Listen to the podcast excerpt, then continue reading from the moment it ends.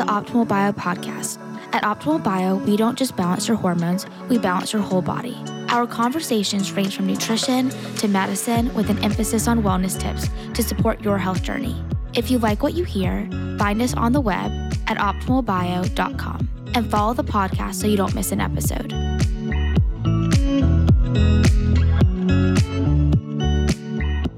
Welcome to another edition of Optimal Bio podcast.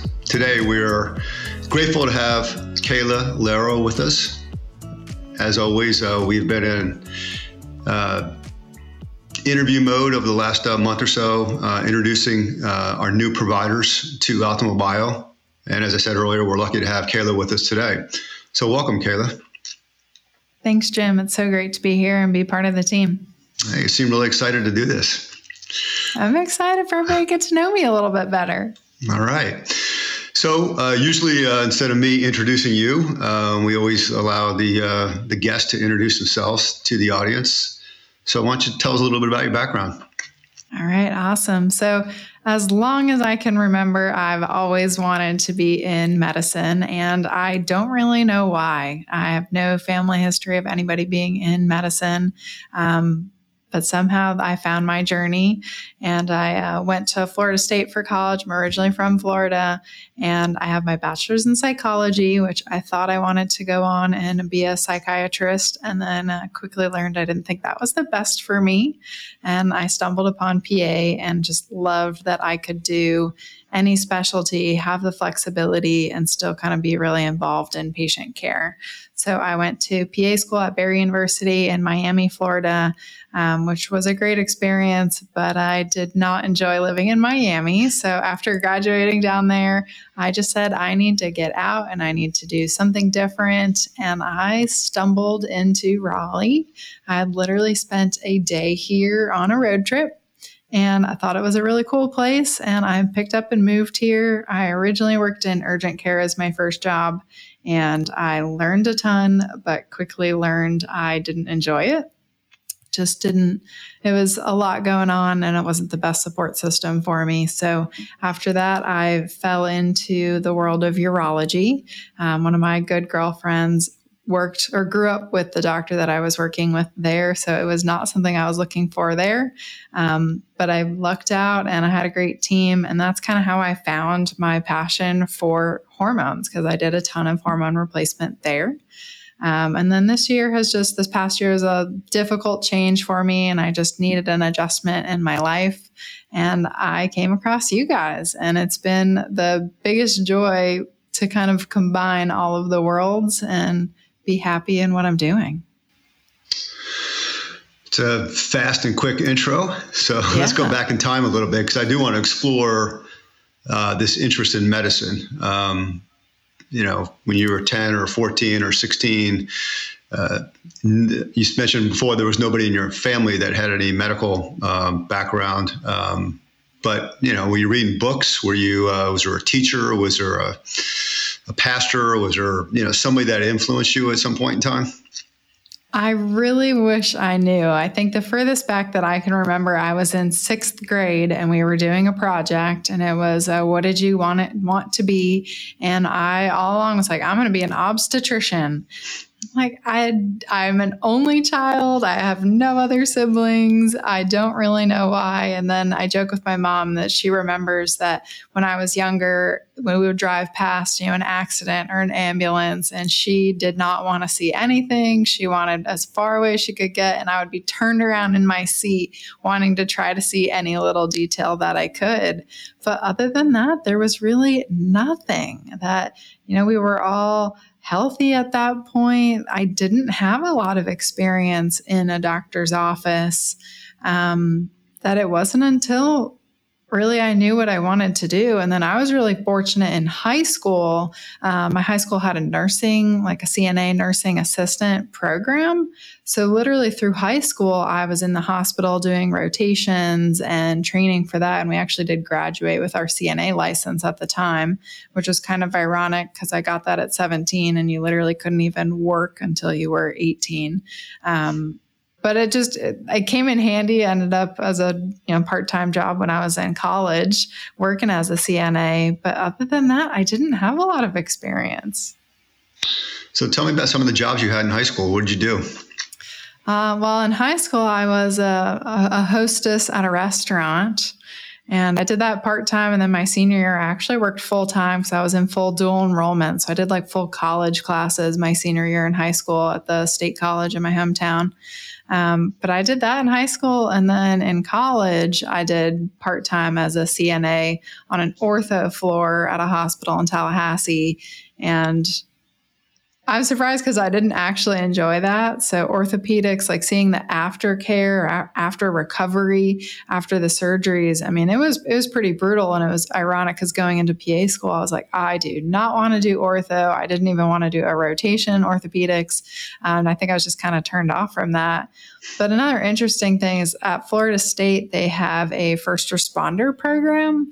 So it was three semesters in courses and then you could stay longer. But we responded to all the 911 calls on campus.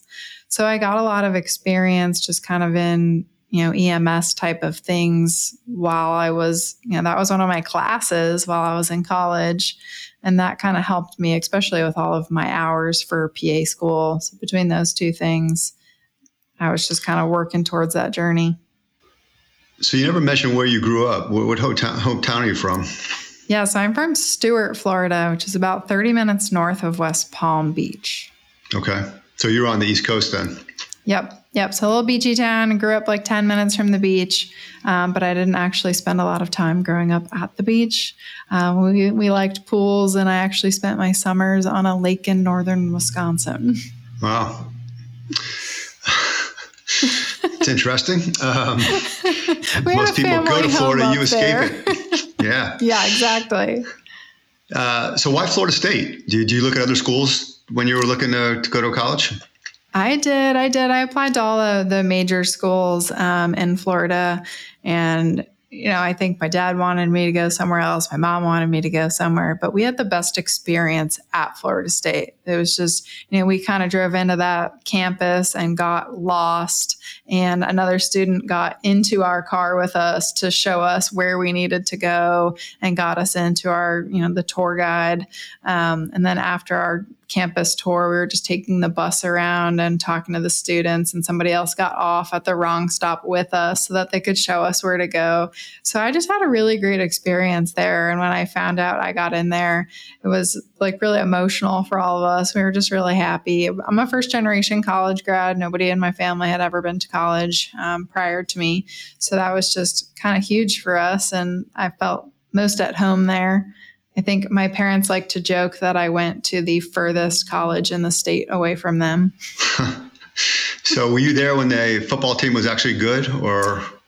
Yep, they were hmm. great when I was there. So 2010 to 2014, so we were there for two undefeated seasons yeah. and national champions. I mean, it was a it was a really fun time to be at that campus. It's a little hard to be a Florida State fan nowadays. Yeah, they're struggling still. Someday they'll get it back again. Um, they, so, when you were the first responder doing that for a little while on campus, that must have been a lot of fun. Um, what were the most common things that you saw? And do you have any unusual stories around that time? Um, you know, we covered a lot of the sports. So we played, we were at every baseball game, every football game. So, you know, yes, there was a handful of drunken accidents, incidents. Some people getting hit with the baseballs were pretty common. Um, fender benders on campus was pretty normal too. Lots of, you know, migraines and just flu like symptoms. But we saw a whole handful of, I mean, of everything that I was surprised. I mean, I had one call where a student had attempted to commit suicide off campus by cutting their throat. Um, and obviously, they did not cut deep enough and they walked onto campus and went to Starbucks to get a drink. And Starbucks then called us. Um, so they obviously were not thinking in their right mind, but we really saw everything while we were there. Yeah, because it's a pretty big campus too. I mean, it's what, 20 plus thousand students? Oh, yeah. I think it's, yeah, I want to say maybe it's around 30. Okay. All right. So then you're in school and you're going to go to PA school. Did you ever think about becoming a doctor and going to a regular med- medical school? Oh, yes. So I initially went in, thought I was going to be a therapist. And um, at that point, I realized that that wasn't the best option for me. And I just wanted to be a little bit more challenged. Then I was like, I'm going to go to med school and I'm going to be a psychiatrist. Um, and then I started taking all the prereqs for med school. And chemistry two just made me realize that I didn't think that was going to be the best option for me. Those classes were a lot harder than I expected, and I think I'm a pretty good student. Um, and that's why I just I started researching other things. You know, what's similar in medicine. Prior to that, I didn't really know anything about PA or NP. Um, I don't know. Again, I don't know why. Like, I'm, my hometown's pretty small.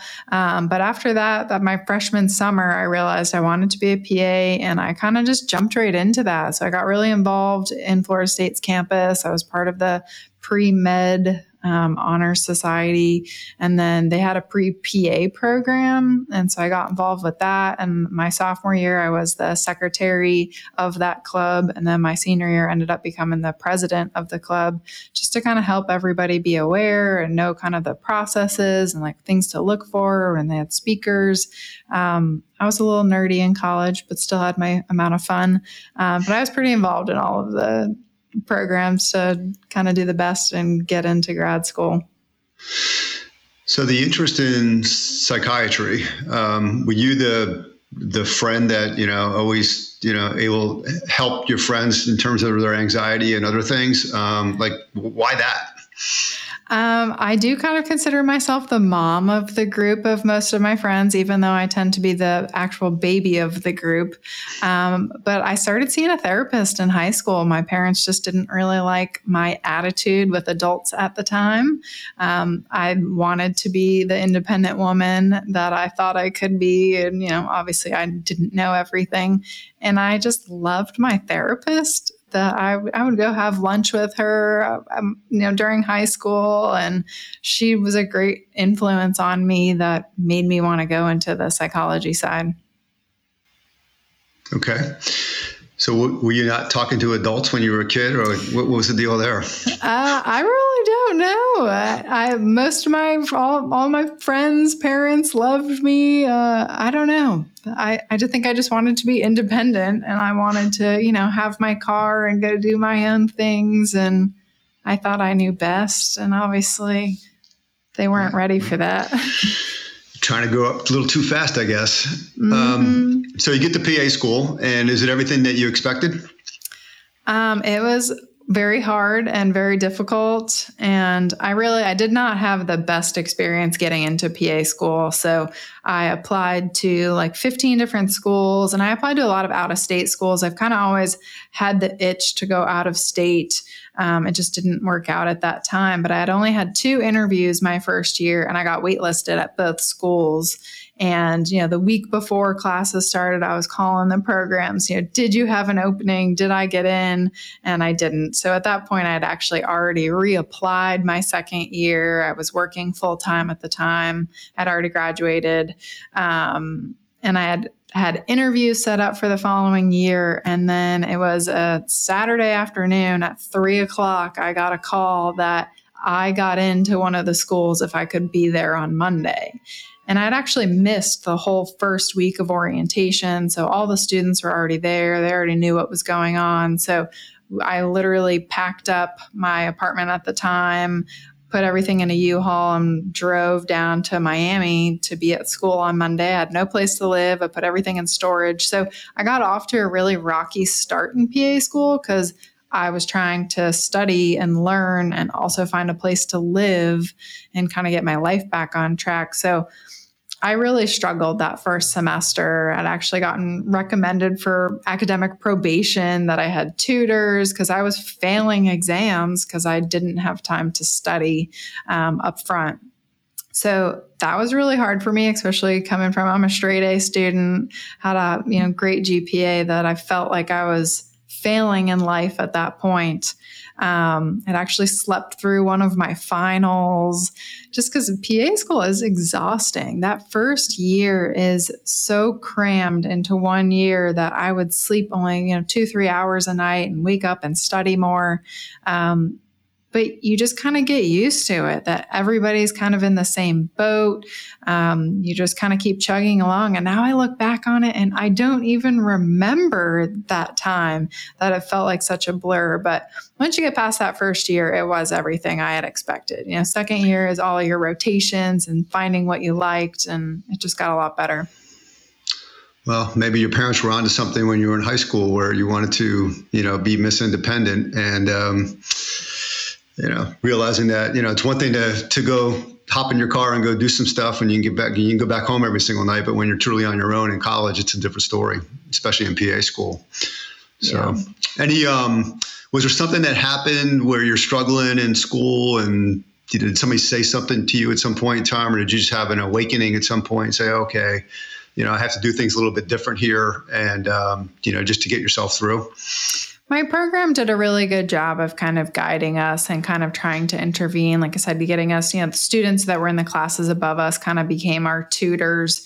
Um, but after that first semester, you know, kind of the start of new classes and just kind of getting more comfortable with, you know, my classmates becoming my friends and, you know, my support system, it became a lot easier at that point.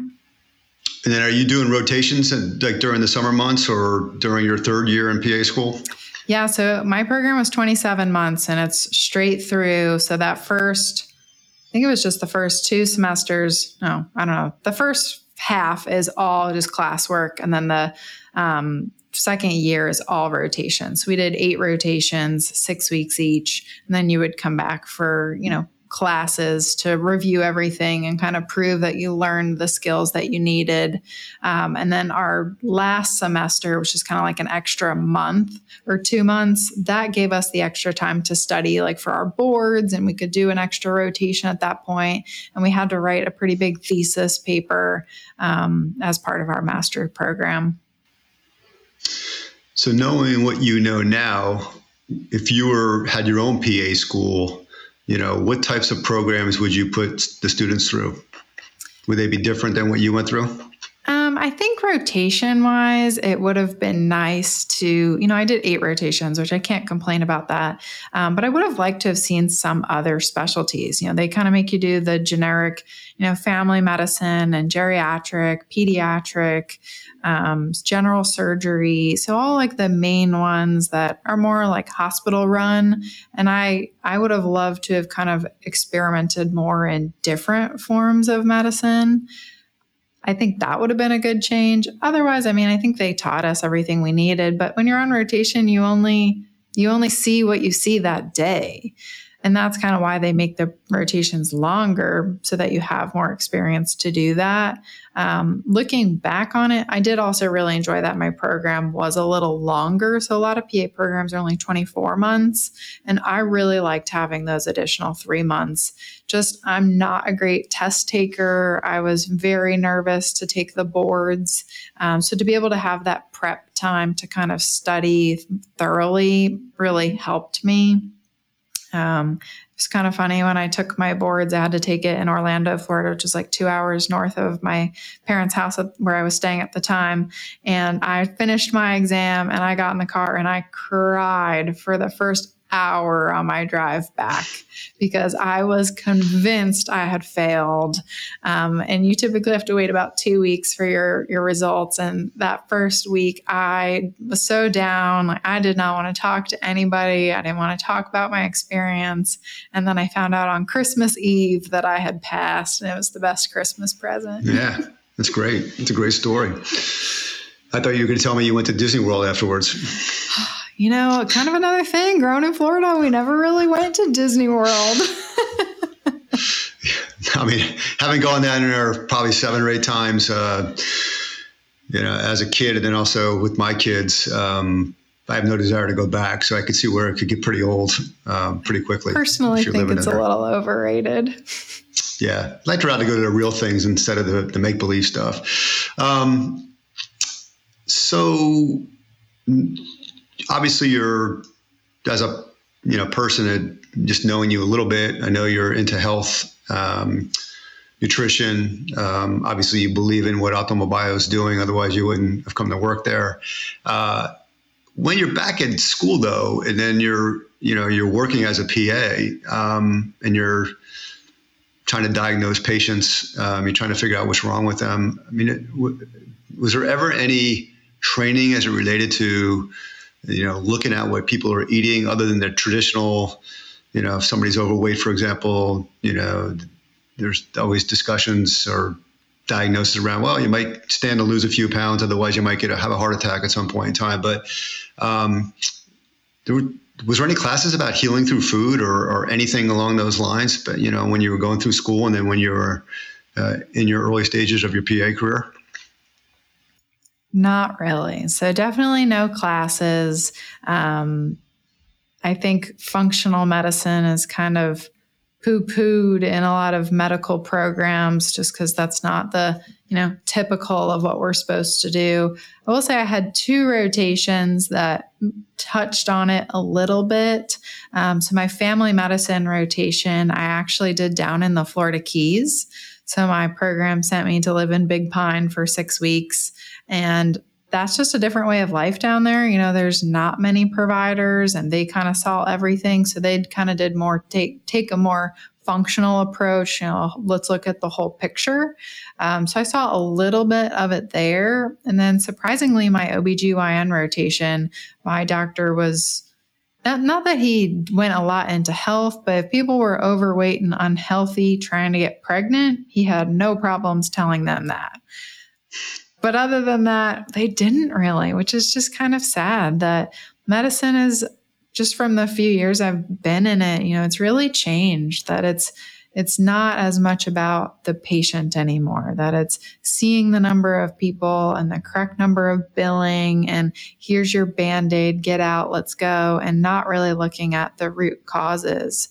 Um, that was a that was a really big thing for me in urgent care. I think that's why that was not a good fit for me because you'd see those people once, maybe twice. Here's your antibiotics. If you're not better, go follow up with your primary doctor. You know, I was never seeing how they did. I wasn't following up with them. It just kind of felt like a band aid at the time. Um, and I got really sick of arguing with people why, why their colds didn't need antibiotics. But I wish I would have had a different approach um, in my studies to kind of make me think more at the time. You know, let's look at the bigger picture. Let's figure out why things are happening. Are things programmed to the point today where PA's in the room with somebody and you know, to you, let's say years ago, and uh, you know you're talking to the patients and you're on your laptop and you're putting things in, and then the the software basically is telling you what to prescribe or what to do. Is that how it works now? Yeah, a lot of like in the way that you ask a patient about their history or you ask them about their issue, it'll kind of prompt, you know, yes or no. Do you have this or do you have that? Um, that it's medicine has become a lot of clicking through the, you know, documentation system. And it's, you know, we're, we're taught in school, you know, you, you document to cover yourself. That if you don't document, that it's not really about the patient anymore. It just it matters what you write down on the piece of paper. But yeah, the paper's just kind of telling you what to do. And it's it's funny when you talk to doctors that have been doing this a long time, they used to dictate their note and they're like, I loved dictation. Like I could just sit there and ramble off everything. And then to a newer grad, I'm like, what do you mean dictation? Like I need it to tell me what I'm supposed to be looking for and supposed to be ruling out. Because that's just the way we're taught. Yeah, it's interesting because it's you know to your point earlier, it just seems you know that it's um, there's a lot of demand. Obviously, patients are coming in; they're sick. Um, you need to get through and see them all, and you know there's a process, I guess, that's put in place now where they've depersonalized medicine, and you know because we have all this great technology, um, you know there's not a. Would you say that there because of all that there really isn't um, the the the I guess the ability or the um, the opportunity to you know be able to have you think and uh, and then really understand what that patient is going through and then put them on the right course um, in, in, essence, had they taken the thinking out of uh, out of doctoring? I mean, more just from I think people are sicker and they have more medical issues kind of by the time they get to you. And then you just don't have the time to explore all of that. Like maybe there is just really one thing that they're not doing right that's, you know, kind of causing all of these changes, but they've got so many, you know, you have to manage so many different medications. And that's another thing. You know, we live in this world where, you know, we're medication for everything. And oh, if you get a side effect from that medication, don't worry, I have another medication that will fix the side effect and we're not really counseling people you know long term what could this cause or if we do this what's going to happen? If we don't do this what's going to happen?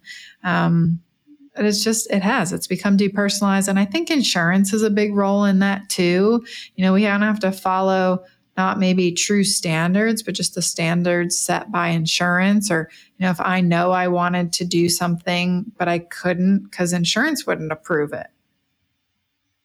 It's made it difficult so you leave urgent care, you get into urology. Mm-hmm. Is that, that and were you at a specialist at that point in time? Were you in a big practice with you know 15 different docs? And kind of give us a description of what that was like. Yeah, so it's a pretty big private practice in the area. There were 17 physicians and we had nine APPs, so PAs, nurse practitioners at the time. So I personally worked in the Raleigh office. So I worked closely with nine of the physicians, and then we had five APPs. Um, and I was really mainly only doing outpatient, so just in our office. I was really fortunate. I think a lot of people think of urology as a male specialty, um, but I worked most closely with our female board certified doctor. Um, so he would see 50 50 about men and women. So I really did see a lot of men and women. Um, so I think I kind of got lucky there, but it was still, it was a big group and a lot of changes. And we covered two hospitals in the area. Um, and I think you learn very quickly when you're in school whether you want to work in a hospital or an outpatient facility. And I personally did not enjoy the hospital. Um, and I just kind of had to do that more and more. Um, that that kind of changed my outlook on it but I did get to see, you know, urology is a specialty, but you see a wide variety of things that it still is entertaining and keeps you busy. Um, but I enjoyed it. Is that where you first were exposed to hormone replacement therapy? It is. Yep. So we so mainly before you got in before you got into it, what were your thoughts on it? Um, before I started doing it, I never really knew anything about it. Um, I mean, I heard, you know, in high school, knew about you know, people at the gym may be taking steroids, but other than that, I had never really heard of any type of hormone replacement. So then, how'd you stumble upon that then? Um, so in urology, yeah, yeah. So we did a, a mostly male replacement there. So um, we did a you know all types of treatment there. So we did testopel or the synthetic brand te- testosterone. We would treat with injections. We would treat with topicals and creams um, you know some of the newer oral medications. So i've found that there but i was kind of seeing a big issue with insurance again. So, you know, what they say is normal, where a patient, their levels should be, and just kind of proving. So, once a year, we would typically have to have a patient come off of therapy so that their levels dropped back down so that we could still prove that they needed the treatment that we were trying to give. Um, and then just changes throughout the year of, you know, initially they would cover 12 pellets of testopel and then, then they were only covering six. It's like you were cutting the dose in half which we already were having issues with to begin with but i did get to see a wide variety there. It's crazy right? Because patients probably feeling a lot better. Um, you know whatever their uh, symptoms are it's probably they're being mitigated. Um, and then you got to take somebody off as if they're you know, in a clinical trial, so to speak, to see what happens. Um, it's just, it's, uh, that must have been frustrating to see that. And it's just, it's kind of like torture for the patient. It's like, this is a chronic issue. That is it just that we don't, we can't accept that from the insurance world, that they think it's just going to magically correct itself one day? So you do that, and then suddenly you, uh, you stumble upon Optimal Bio. Um, so tell us how you got recruited into Optimal Bio. Yeah, so I think it was all just right timing. Um, I don't even remember who it was, but somebody I was talking to at my old job, they knew that I had been looking for a new job and they knew what I was already doing. And they're like, why don't you look at some of the hormone places in town? And I knew that there were some, but I couldn't have told you the name of any place. And that was on a Thursday. And then that weekend, I saw a job posting for Optimal Bio. Kind of crazy. And you come over, and um, you know what? What convinced you that this was the place for you?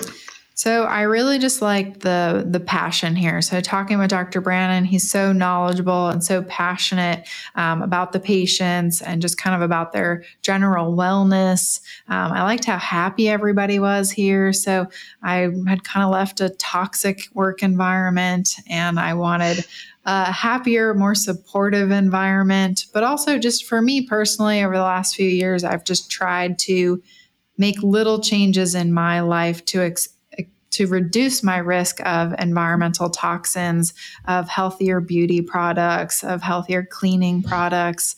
Um, I've I've learned a lot more um, just in like skincare products of what the U.S. regulates and doesn't regulate, and I love that we're also trying to do that here at Optimal Bio. That the things that people just don't realize because we don't maybe don't have the knowledge about the things that are affecting our bodies long term, things that we're exposed to every day. So that was kind of a huge thing for me that I wanted to be a better person. I want to make my health last longer, um, the best that I can. And I loved that you guys did that here. So I take it when you were in, in the urology practice, they weren't trying to figure out what might be harming testosterone in the individual. No, I mean, it was a here's your prescription. Which way do you want to start first? Or what will your insurance cover first? so, to, just to go back for a second, you said you had exposure to multiple different types of um, hormone treatments the creams, the shots, you know, the pellets, the manufactured pellets. Um, based on your experience and comparing that to our BHRT pellet. Um, tell us a little bit about the creams, you know, the positives and the negatives to that, the shots. Uh, if you were educating me at this point in time, if we were having a consult, um, kind of walk me through the, the pros and cons of all of those. Yeah, so kind of the exact same things that we say here. Um, you know, most patients wanted to start with some topical, so gel or cream or patch. Um, some people loved them, most people did not. You know, it just doesn't get your level high enough to maintain to really notice a difference.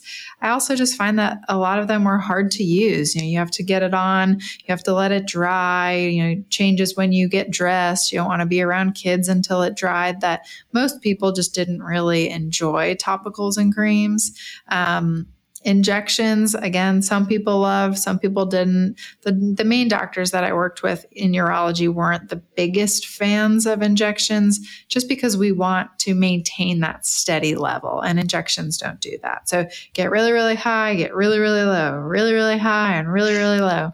And yeah i mean you can kind of change the dose here and there but you're still making a lot of adjustments. It's something that you have to think about whether you're injecting multiple times a week or every other week. I mean I I can't even remember to do something, you know, once or twice a week. Um, so again, most people really didn't enjoy that and they didn't want to give themselves shots. Um, that I did a lot of pellets at my old job with Testopel, so the synthetic. Um, obviously, I do think there's a much bigger difference kind of in long term and just for general health with bioidentical versus synthetic. And I do think that providers maybe don't even myself, I wasn't doing the best job of always explaining that to people. Um, but we did, you know, it, I think patients understood that, you know, if you do synthetics, you know, that maybe your body isn't going to continue to produce your testosterone because you're artificially giving it. And I think, I don't know, maybe patients thought that that wouldn't happen to them or that they would bounce right back. And some people do, but some people don't. Um, so that's what I love about the bioidentical. We're just telling your body naturally what it should be doing. So that that's been huge for me because I again I want to be in a world where I keep my world more natural and healthier and we want people to be at their optimal health. Do you see any side effects side effects with the synthetic pellet? That were different, let's say, than the the natural pellet that we use? Um, I think you know same kind of side effect around like the incision site. You know, just a little tenderness. Obviously, I don't think people noticed as much of a change in their levels. We were doing men more often. They would come in about every three months because we were giving them a lower dose of the pellets. Um, you know, maybe some people we we didn't always monitor their estrogen as well. Um, so, you know, some men could kind of get some breast tenderness, some breast enlargement. Um, but other than that, we didn't see a ton of side effects from the men. So, tell us a little bit about yourself personally. What do you like to do for fun? Yeah, so I like to be outside. Um, I like to hike. I have a dog, so I'll take her kind of with me on every hike. I like to go paddleboarding. I'm also nerdy in that I like to read. I listen to audiobooks, which some people don't consider that reading. Um, but I love audiobooks. I love to cook. I love to bake um, and just hang out with my friends. I'm, I'm always wanting to try new places. I consider myself a bit of a foodie. Um, so always just kind of trying new restaurants, new cooking techniques, but just good quality time. As a hiker, have you traveled to the West? I have. So I love Blowing Rock is probably my favorite.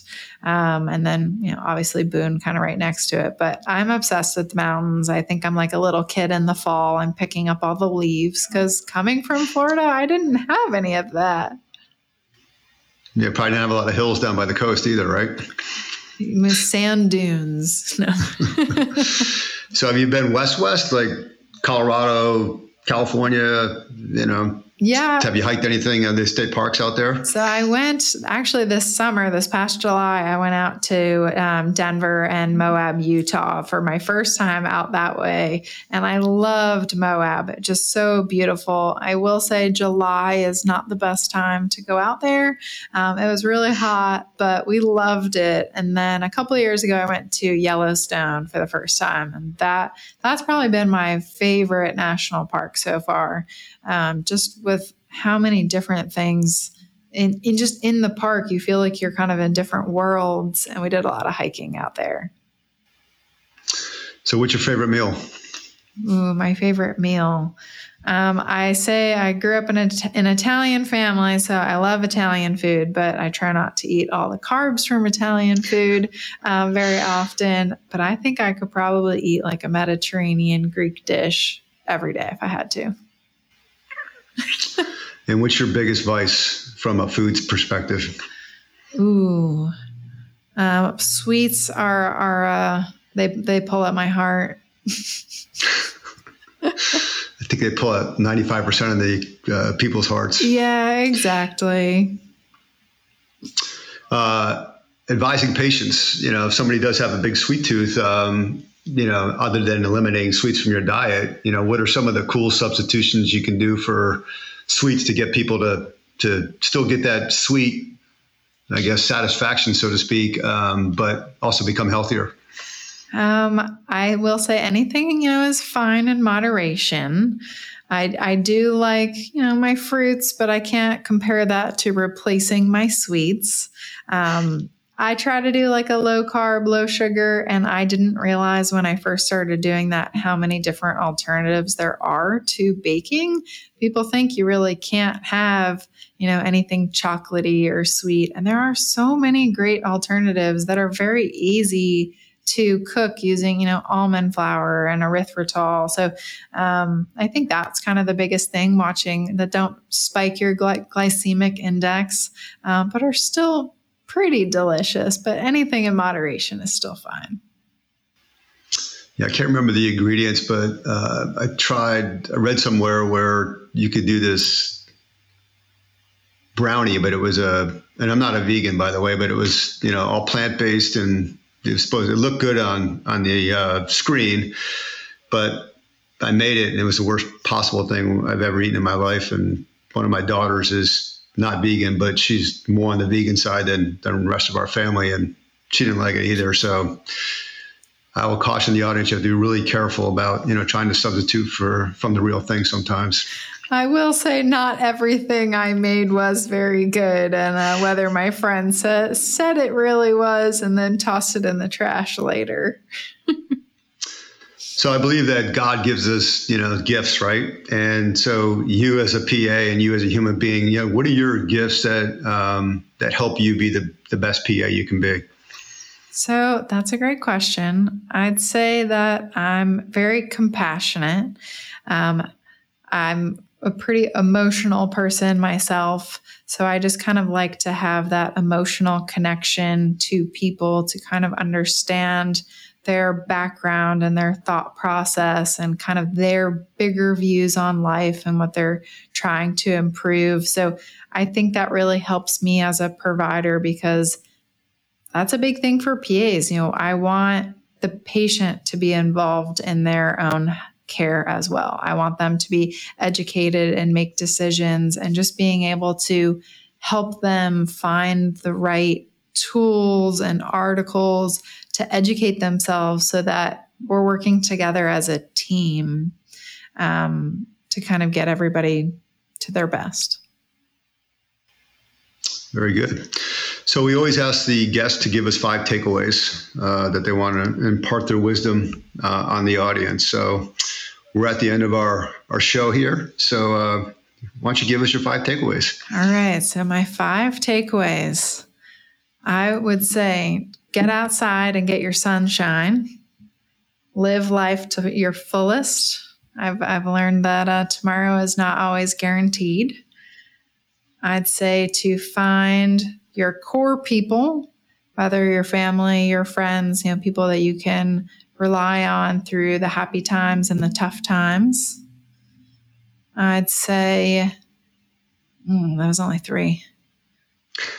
Be healthy, that you know, it's very, very easy to kind of get into our bad habits, but we know that people have so much more energy and feel better when they're kind of motivated to do things to better themselves. And I say, eat good, healthy meals. That'd be good. All right. Kayla, thank you for your time today. For those out there listening to us, come see Kayla. She's really good. She's great to be around. And uh, we're grateful to have her at Optimal Bio. So thank you, Kayla. Well, thanks, Jim, and looking forward to meeting everybody.